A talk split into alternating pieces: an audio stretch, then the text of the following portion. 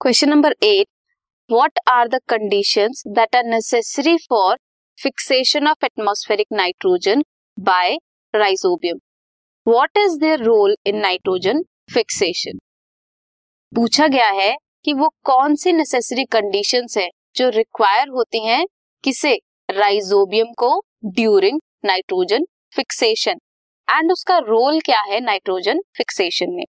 Rhizobium is a symbiotic bacteria means किसी के साथ एसोसिएशन में रहता है to be present in the root nodules of leguminous plants जो भी लेग्यूमिनस प्लांट्स होते हैं, उन प्लांट्स पे जिनके पास लेग्यूम्स प्रेजेंट होती हैं, ये उनकी रूट नोड्यूल्स में होते हैं। The basic requirement of rhizobium to carry out nitrogen fixation are क्या क्या चाहिए होता है राइजोबियम को नाइट्रोजन फिक्सेशन करने के लिए?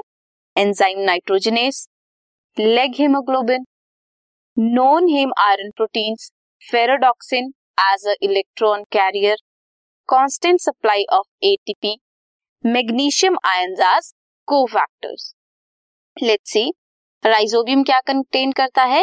नाइट्रोजिनेज अब, जो मोलिब्डेनम आयरन प्रोटीन है, वो कन्वर्ट करती है एटमॉस्फेरिक प्री नाइट्रोजन को इनटू अमोनिया इसमें क्या लगता है?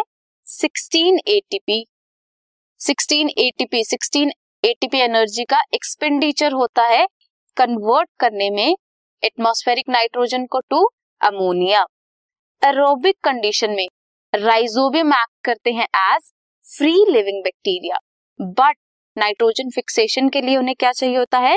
एनरोबिक कंडीशन चाहिए होती है। So this is because the enzyme nitrogenase is highly sensitive to the molecular oxygen. हमने क्या देखा? दैट एटमॉस्फेरिक नाइट्रोजन कन्वर्ट हुई अमोनिया में एनएरोबिक कंडीशन में। एंड कितने एनर्जी एक्सपेंडिचर हुआ? 16 एटीपी और क्या क्या चाहिए? मोलिब्डेनम आयरन प्रोटीन चाहिए। नाइट्रोजनेज एंजाइम है। लेग हीमोग्लोबिन है। फेराडॉक्सिन है electron carrier magnesium ions are cofactors so, ये है रोल राइजोबियम का in nitrogen fixation. This podcast is brought you by Hubhopper शिक्षा अभियान अगर आपको ये पॉडकास्ट पसंद आया तो प्लीज़ लाइक शेयर और सब्सक्राइब करें। और वीडियो क्लासेस के लिए शिक्षा अभियान के यूट्यूब चैनल पर जाएँ।